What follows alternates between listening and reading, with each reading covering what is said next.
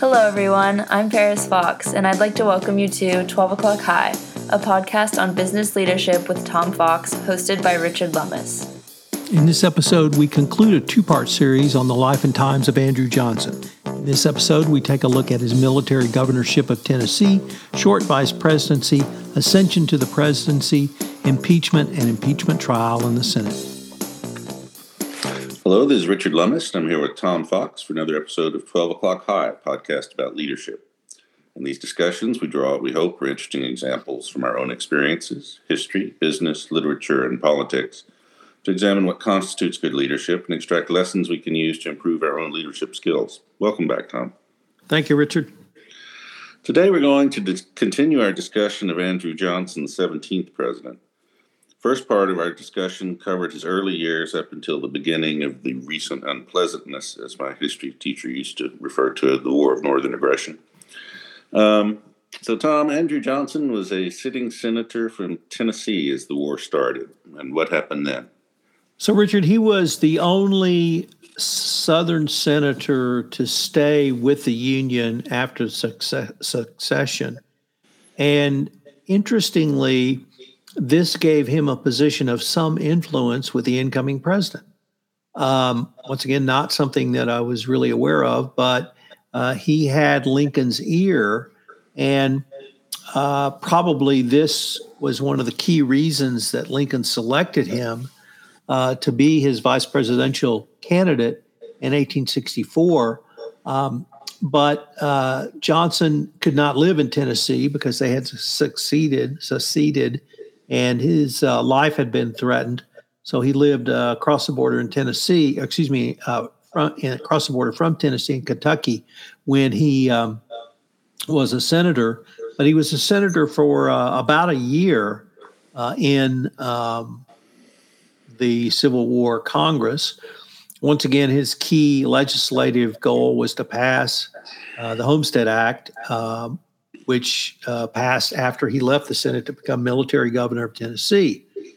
In in retrospect, and probably at the time, um, the appointment made a lot of sense. He was the only senator uh, to stick with the Union. He was from Tennessee. He was from East Tennessee. East Tennessee was really a hotbed of pro-union and pro-federal sentiment.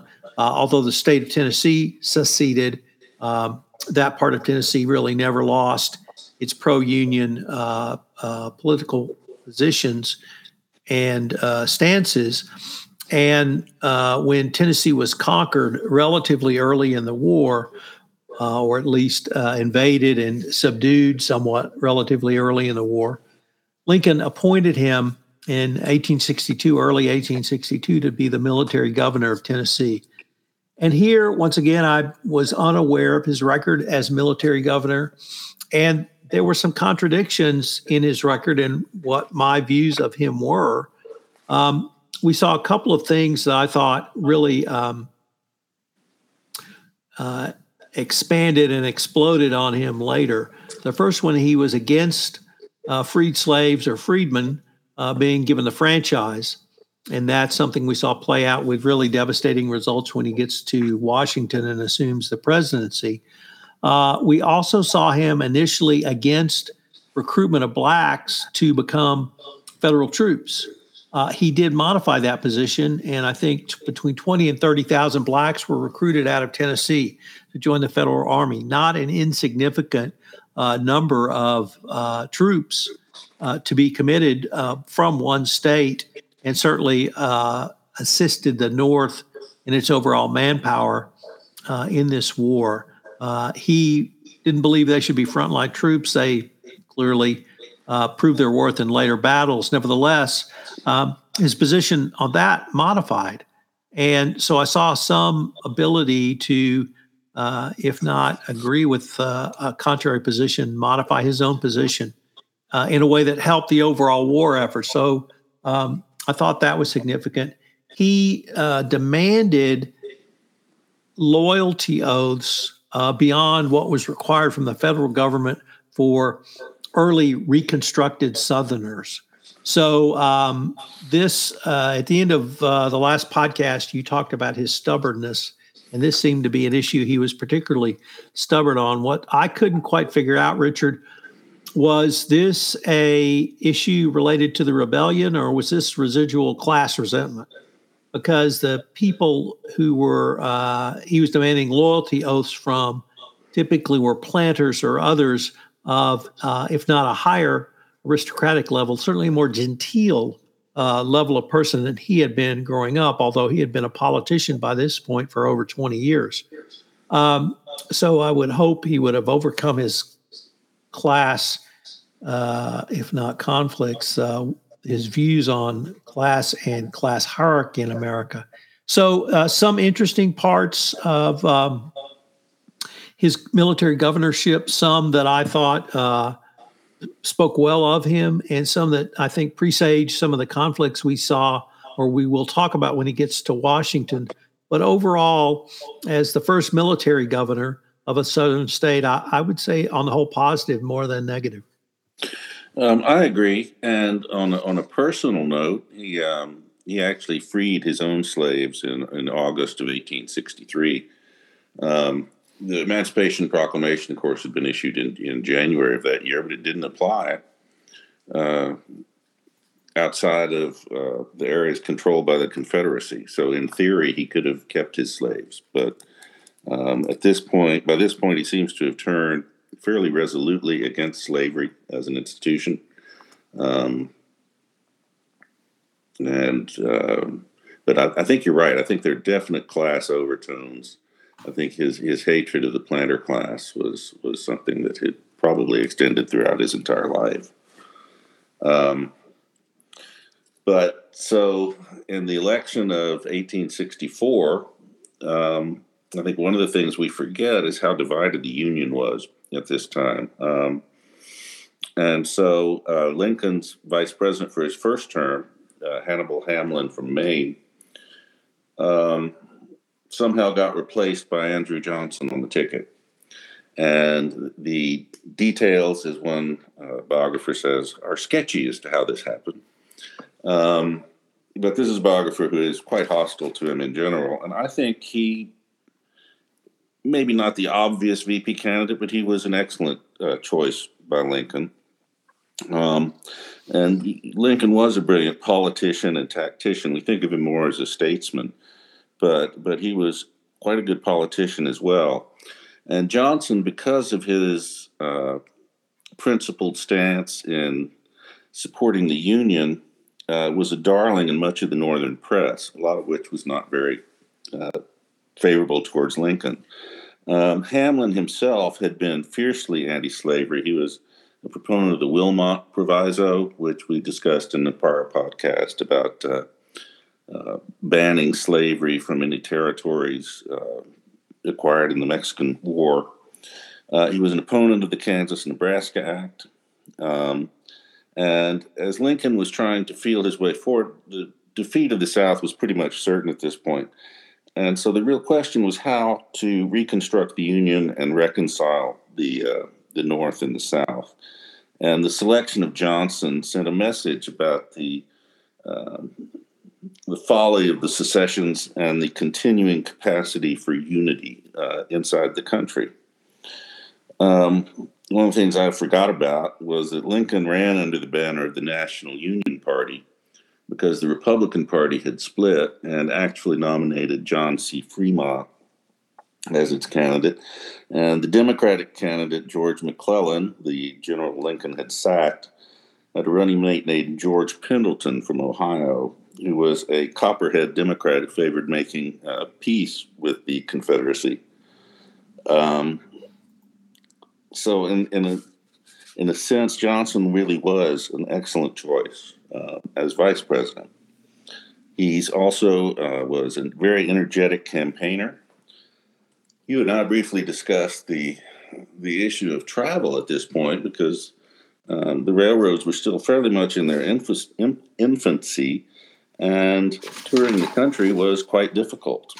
But uh, during the campaign, Johnson traveled throughout the country making crowd pleasing and provocative speeches, which he mercilessly condemned the rebels and the act of secession, and even began to criticize the uh, institution of slavery itself, using a number of, of attacks the uh, the mixing of races, the uh, the class hatred of the slaveocracy, as he pointed as he called it, and the, just the poisonous effect it had had on the Union for the previous 60 years.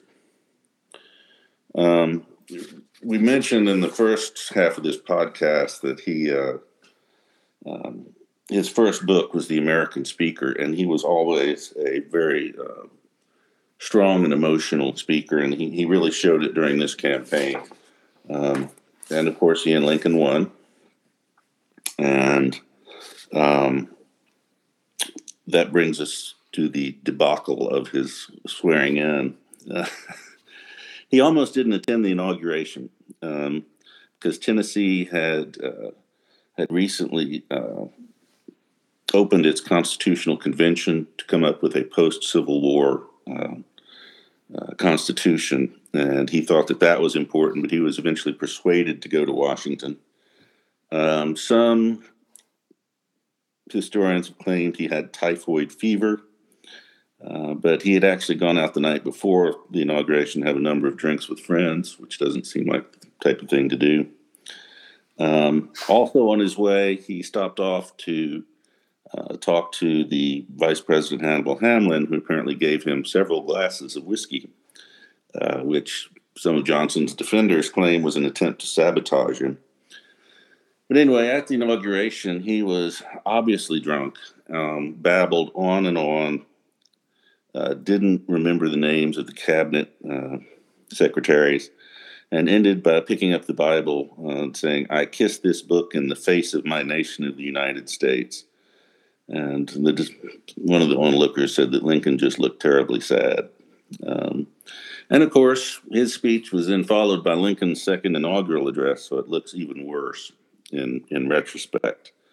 Um, he was savaged in the press uh, for it. He was called a drunken boor and a low sot. And to a certain extent, this must have really hurt him because um, he was he was so sensitive about his social class, and um, and he had revealed himself to be you know, of the lower class uh, in a lot of people's eyes. Lincoln was apparently one of the ones who was not terribly perturbed by this. He said, uh, I've known Andy Johnson for many years. He made a bad slip the other day, but you need not be scared. Andy ain't a drunkard. Um, that may have been right at the time, but it, it certainly became a problem, became an issue later on in his uh, in his career. So after Lincoln's assassination, everything seemed to fall apart.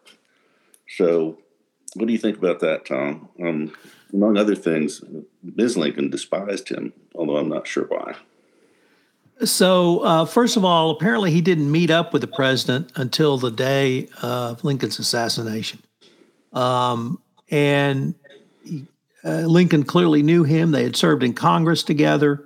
Uh, Johnson had been a senator during Lincoln's first term as president, but um, in trying to to assess not meeting with Lincoln as president and vice president, um, first we have to recall that in 1865, inauguration day was March 4, not uh, January 21 or the, the first Monday after the third Sunday.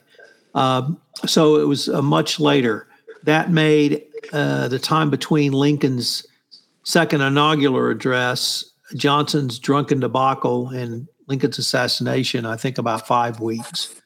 So a relatively short time, and I think the hangover, no pun intended, from his uh, inaugural address debacle, uh, since it was much closer in time, people were focusing on that more. And um, obviously, Franklin Roosevelt was criticized heavily for never telling Harry Truman about the existence of the A bomb, uh, I wonder if Lincoln shared his vision of a reconstructed South with Johnson. And if they had, perhaps that would have um, given Johnson pause for some of the actions he took uh, as on assuming presidency. The first big issue was this was a Congress that constituted the states who had not gone into rebellion, meaning the North and the border states. The Southern states were not seated yet in Congress, and that became an early contentious issue because the states that remained in Congress were largely abolitionists, uh, either before the war or after uh, the Emancipation Pro- Proclamation. And I say largely, not 100%. There was a movement in Congress to uh, not only keep blacks free, but give them the franchise. And this seemed to, I don't know what your reading and research may have shown, Richard, but this seemed to be the biggest sticking point because he did not in any way support the franchise for newly freedmen and in the Civil Rights Act of 1866. So um, that was really the first thing that occurred politically where uh, he seemed to take, uh, uh, perhaps it was that stubbornness, perhaps it was uh, truly a difference in political philosophy, perhaps it was a class issue, or perhaps he just realized he was in way over his head and the only way he could deal with it was through a bottle. Um, uh, he uh, vetoed the Civil Rights Act of 1866. This infuriated Congress. Um, and the next year, in uh, 1867, there was a call for him to give a speech on Washington's birthday. And um, if you've ever seen the John Ford trilogies of uh, Western movies, in Fort Apache, you you understand what a big deal George Washington's birthday was. Uh, a new commander, Henry Ford, shows up, and the men are in dress uniform. And uh, he said, "What are you doing uh, with your wives?" And he said, "Well, it's a birthday party, sir." And he goes, "Well, for who?" George Washington. And uh, I really think that I've stuck, obviously, uh, taking a moment out of time from Hollywood, but that's how people thought of George Washington the whole country celebrated his birthday in a way that we don't anymore. We may get a federal day off for President's Day, but we don't sit down and really have a party anymore. And at any rate, he was uh, asked to give some remarks. And it's not clear whether he was sober or not, but these remarks were even more disastrous than his inauguration speech. Let me see if I can even uh, pull these up. The remarks uh, basically called the radical Republicans traitors, and he called them out uh, by name. And he called out uh, Thaddeus Stevens.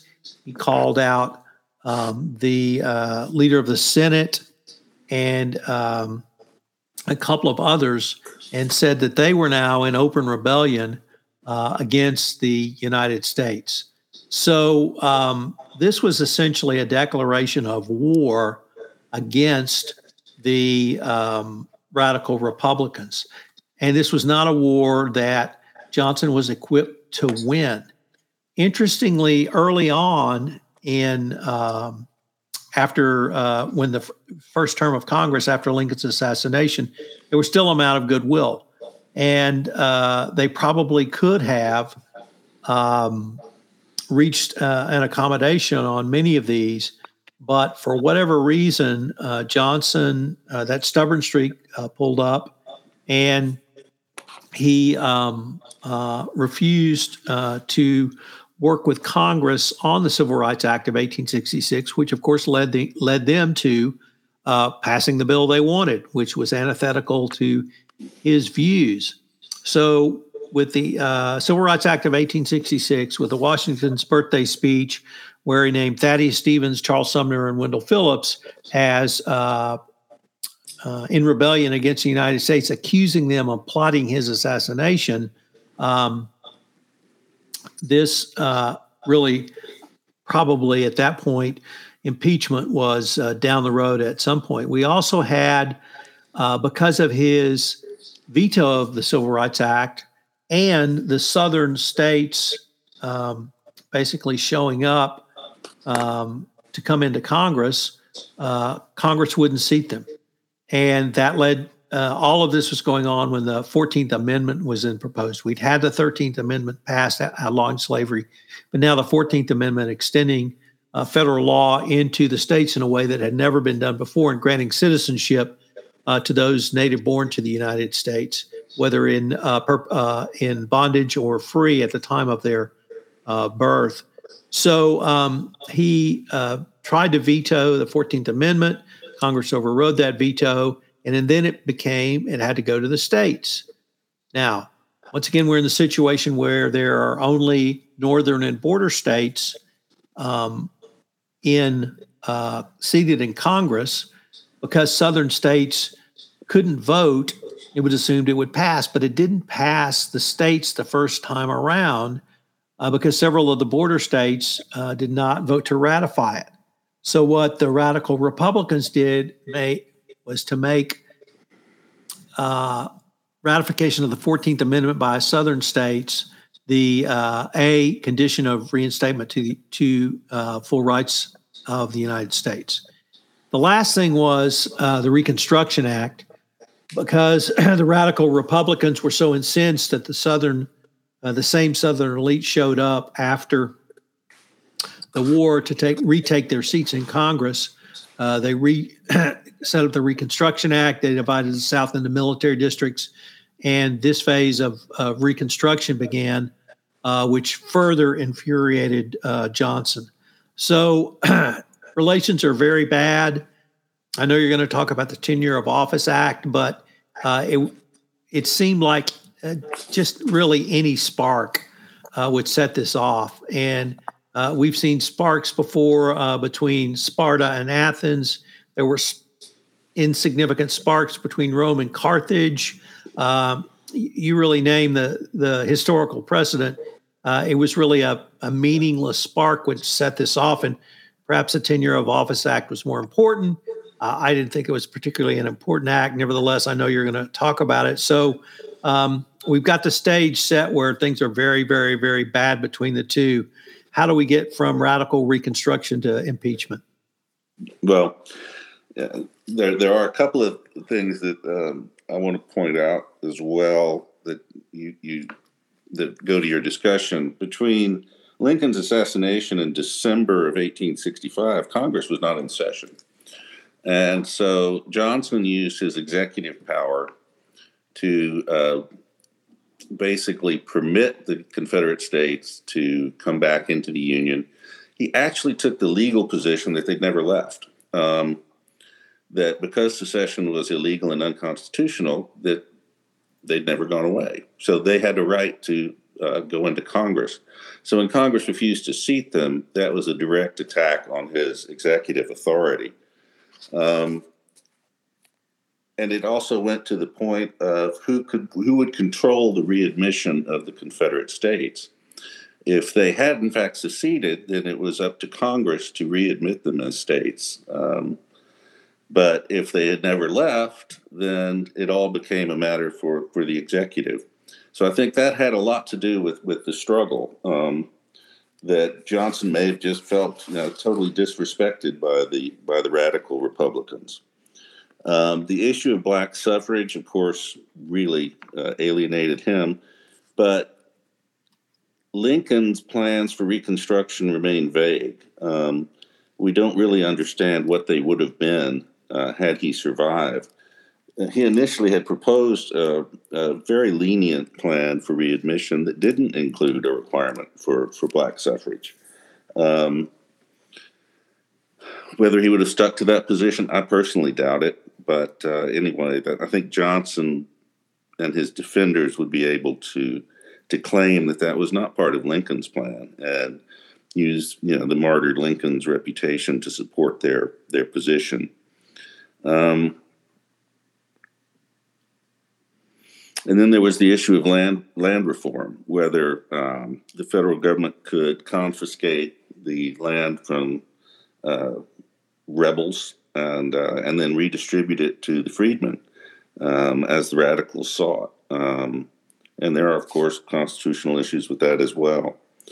But you're right. The tr- Tenure of Office Act was trivial. Um, It required that Congress consent to the removal of any official who'd been appointed by a previous president with congressional consent. Um, it became an issue because Secretary of War, Edwin Stanton, who had opposed Johnson's policies all along and favored the radical uh, Republicans' Reconstruction plans, um, refused to resign. Uh, there was a question, there's a technical question as to whether the act even applied to him, but Johnson initially followed the process of the Tenure of Office Act and sought Senate approval for his removal, which the Senate denied. Um, and so he fired him anyway.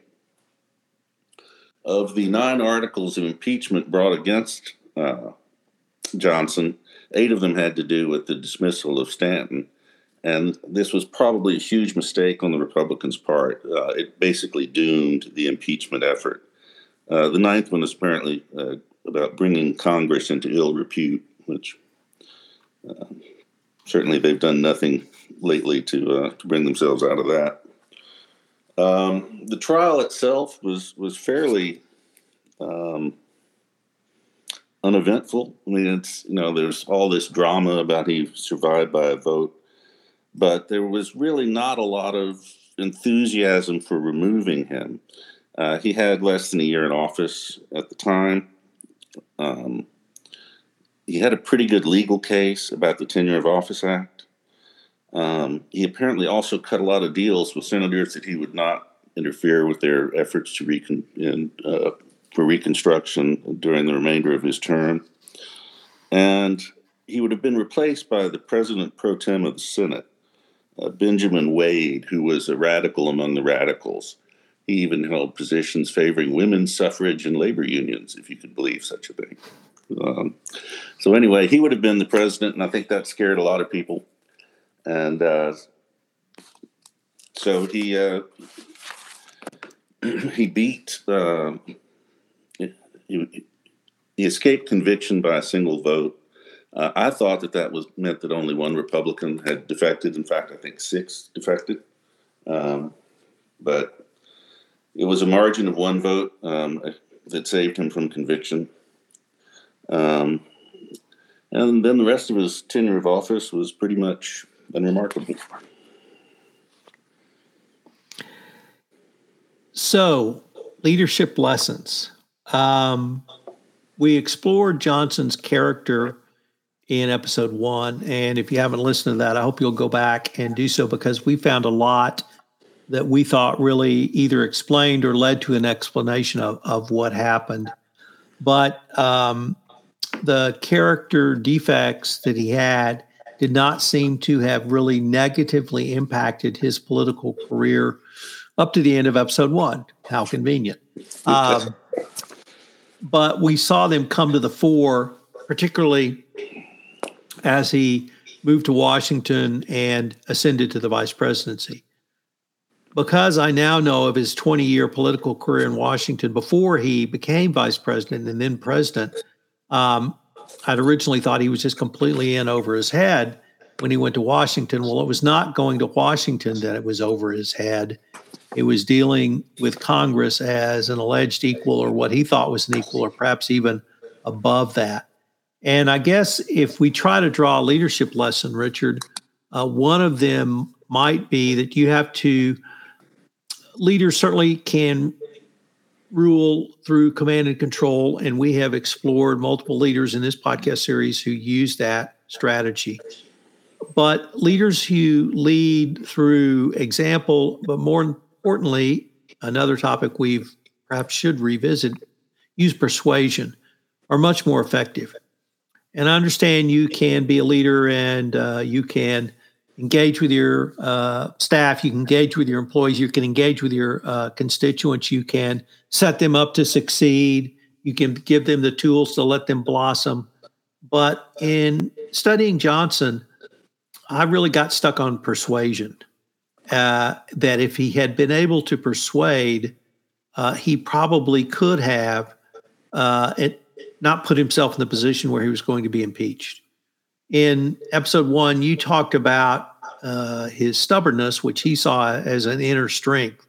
And perhaps because of his class upbringing, it was inevitable he would uh, find feel that way um, in the rarefied air of 1865 Washington, D.C. Um, but um, even if you find yourself in those situations, you have to find a way to work with other stakeholders in a business or other constituents on the political scene. And Johnson couldn't or wouldn't do that.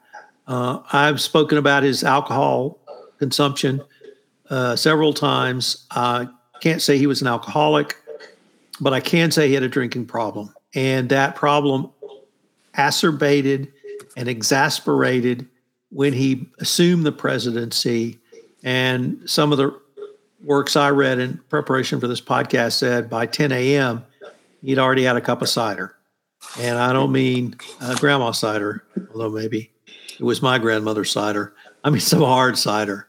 And uh, when you have to have that kind of alcoholic reinforcement to get you through the day, that really um, is masking an underlying character defect. Uh, and when you're the president of the United States, whether you have character defects or not, uh, you can't mask them because they only become worse. So, um, and then some at some times over this podcast series, we've laughingly talked about the Peter Principle. I certainly um, it was one of the seminal business books I read in the '70s. Uh, the Peter Peter Principle says that uh, you are promoted to your level of incompetency, uh, meaning uh, your last level before your final promotion is where you're most competent. And that was probably uh, as fine an example with Andrew Johnson. He was a competent federal politician, he was a competent state politician, he was a competent military governor. I don't think any of us would have said he was outstanding or moving towards a statesman role, but he was competent. And when he was promoted to vice presidency, he was no longer competent and he became incompetent. And this may be one of the best examples I've ever seen of the, Peter principles at work. Uh, the results were catastrophic for the United States politically, um, at least for Johnson politically. Uh, the United States seemed to have come out of, out of it pretty well, but it led to uh, the radical Republicans basically controlling Congress for two full years. And uh, to the extent the South suffered because of that, uh, they did. But uh, the country was able to uh, absorb that and move forward through political change in the 1868 election. So, any um, leadership lessons or negative leadership lessons uh, you drew from his time, uh, from his ascension to the vice presidency, Richard? Well, I, th- I think he faced an impossible task. Um, I think uh, Reconstruction was always going to be difficult. It's counterfactual of, of what would have happened if Lincoln had survived. Um, you know, remains a fascinating one. But there's no question that Johnson was the wrong man for the job. Um, his stubbornness, um, but I think his stubbornness was also exacerbated by the fact that a lot of people held him in contempt because of his low class upbringing. Um, I think that's certainly true of Thaddeus Stevens and possibly Wade, um, and maybe even Mary Todd Lincoln. I'm not sure, but um, he, he, reacted to that emotionally. I think, and um, and that that's just not a good thing as a leader. Um, I think his virulent racism uh, necessarily affects our judgment of him. Um, I don't know that that's presentism or not, but uh, it could be. Um, one of his biographers says that at the core of his life is the story of class and race in America and how they've shaped the country in ways familiar and unfamiliar. And I think that's a pretty good summary. Um, I do think you're correct that he is an excellent example of the of the Peter Principle. Um, but again, I'm not sure anybody was going to ever be able to to walk the country through Reconstruction. You talked about the lynchings of uh, German pro unionists in Texas before the war, but we haven't even talked about the level of racial violence that followed the war.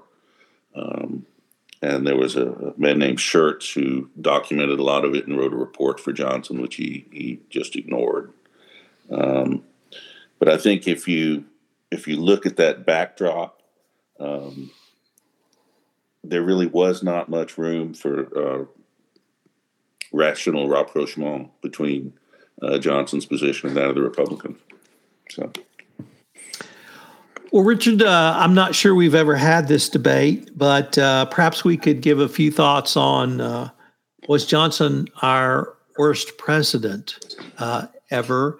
Uh, I'm going to exclude the 45th president from this conversation. If you want to include him, uh, I would certainly welcome your inclusion. But um, I thought before we did this, I clearly thought he was the worst president after we have done this podcast series, I'm not sure if he if he's better or worse than James Buchanan.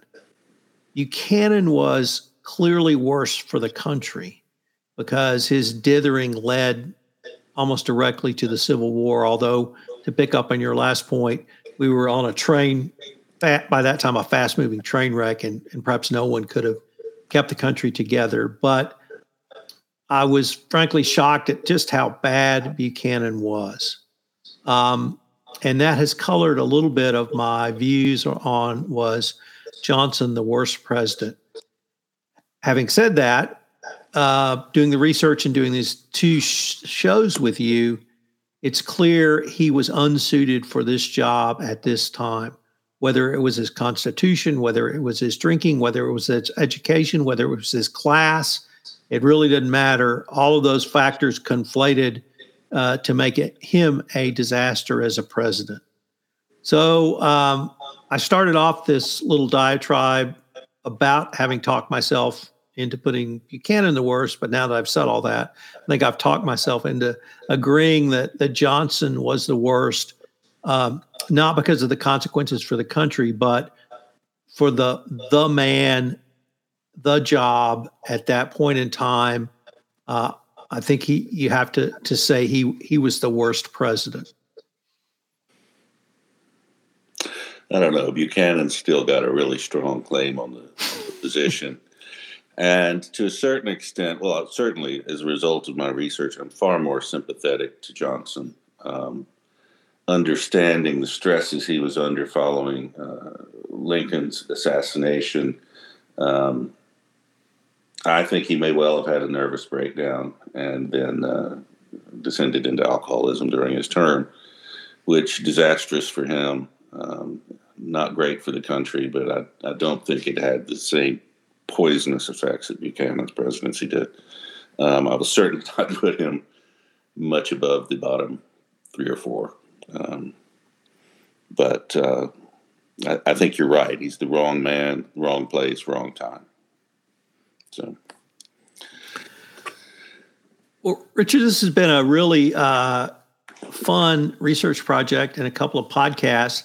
Uh, one thing we didn't mention uh, in the first episode, um, but I'm going to mention now, is we both viewed a DVD from uh, the, the uh, teaching company on the impeachment of Andrew Johnson. Typically, they provide lectures on various topics, and we have re- researched and uh, referenced those and used those in other podcast series. But this was a dramatic uh, storytelling DVD, a little over an hour. I would I'm going to link to it in the show notes. So I would commend you to uh, reviewing it. It's a great story and really opened my eyes uh, to a lot of the facts we've talked about. So I want to give a, a shout out to uh, the teaching company for the DVD uh, on the impeachment of Andrew Johnson, and frankly, can't see wait to see what we come up with next, Richard. Well, I really enjoyed it as well, and I enjoyed the DVD, so I also recommend it. Um, and it is it is quite brief, but uh, on that note, I guess uh, can't wait to see if we can find a worse president uh, for our for our next few podcasts. Uh, for now, there's Richard Lummis and Tom Fox with 12 o'clock high signing off.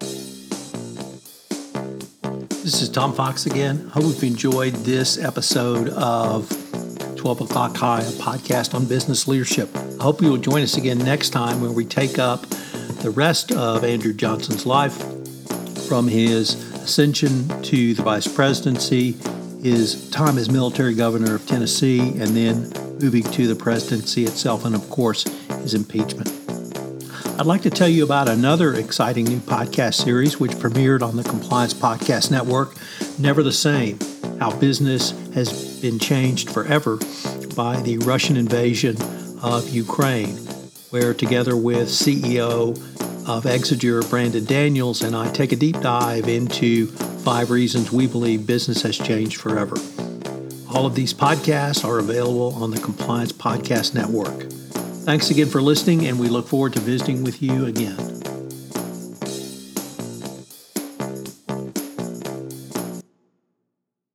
This podcast is a part of the C Suite Radio Network.